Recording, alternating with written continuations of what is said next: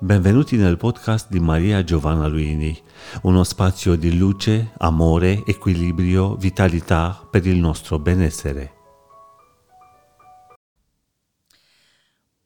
Quando si parla d'amore, proprio relazione d'amore, un guaio può derivare dal porre le domande sbagliate al momento sbagliato, ma anche al momento giusto, ma soprattutto, lasciatemelo dire, nel suggerire le risposte che noi non vorremmo mai sentire.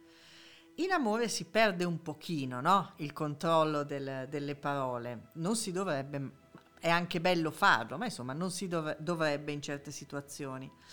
E allora una fonte di disagio nelle relazioni d'amore è manifestare i propri dubbi, la gelosia, l'insicurezza, al partner o alla partner, addirittura suggerendo le risposte alle proprie domande. Faccio un esempio. Ma tu sei sicuro o sicura che mi pensi tutto il giorno? Non è che per caso mi pensi un po' meno rispetto al primo mese del nostro incontro? Allora, questa domanda, che ho scelto a caso, mi è venuta così, è pessima. Un po' perché denota insicurezza e nella coppia questo non andrebbe mai fatto. Ma poi perché suggerisce, mette in bocca all'altro o all'altra una risposta che è quasi chiamata. E guardate che questo, questa evenienza è frequentissima. Quando ci si sente fragili e insicuri in amore, è quasi matematico che scattino le domande di conferma addirittura con risposta suggerita. Ma stiamo sulla domanda, che è una tra le tante possibili. Cosa volete che sia la risposta? Dipende dal momento, dipende dal frangente emotivo, dipende dal lavoro, dipende da cosa quella persona ha fatto nel recente passato, ma poi dipende anche dal, dall'evoluzione della relazione. È chiaro che nel primo mese in cui si frequenta qualcuno, L'intensità del pensiero è di un certo tipo, si è anche incuriositi, non si sa, co- non si sa come andrà, insomma ci sono tanti fattori, anche legati alla novità, che magari un po' più avanti non ci sono, ma ce ne sono altri.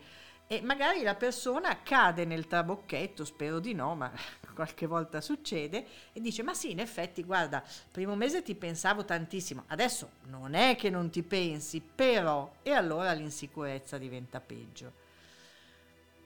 È chiaro che nella relazione dell'amore, che è una relazione sensuale, istintiva, di sentimento, di eros, di attrazione, una parte di mistero su ciò che l'altro pensa va mh, tutelata, va sacralizzata, perché non possiamo pensare che chi ci ama ogni istante sia pronto o pronta a rispondere a domande anche un po' inquietanti sul sentimento, addirittura con risposte che suggeriamo noi.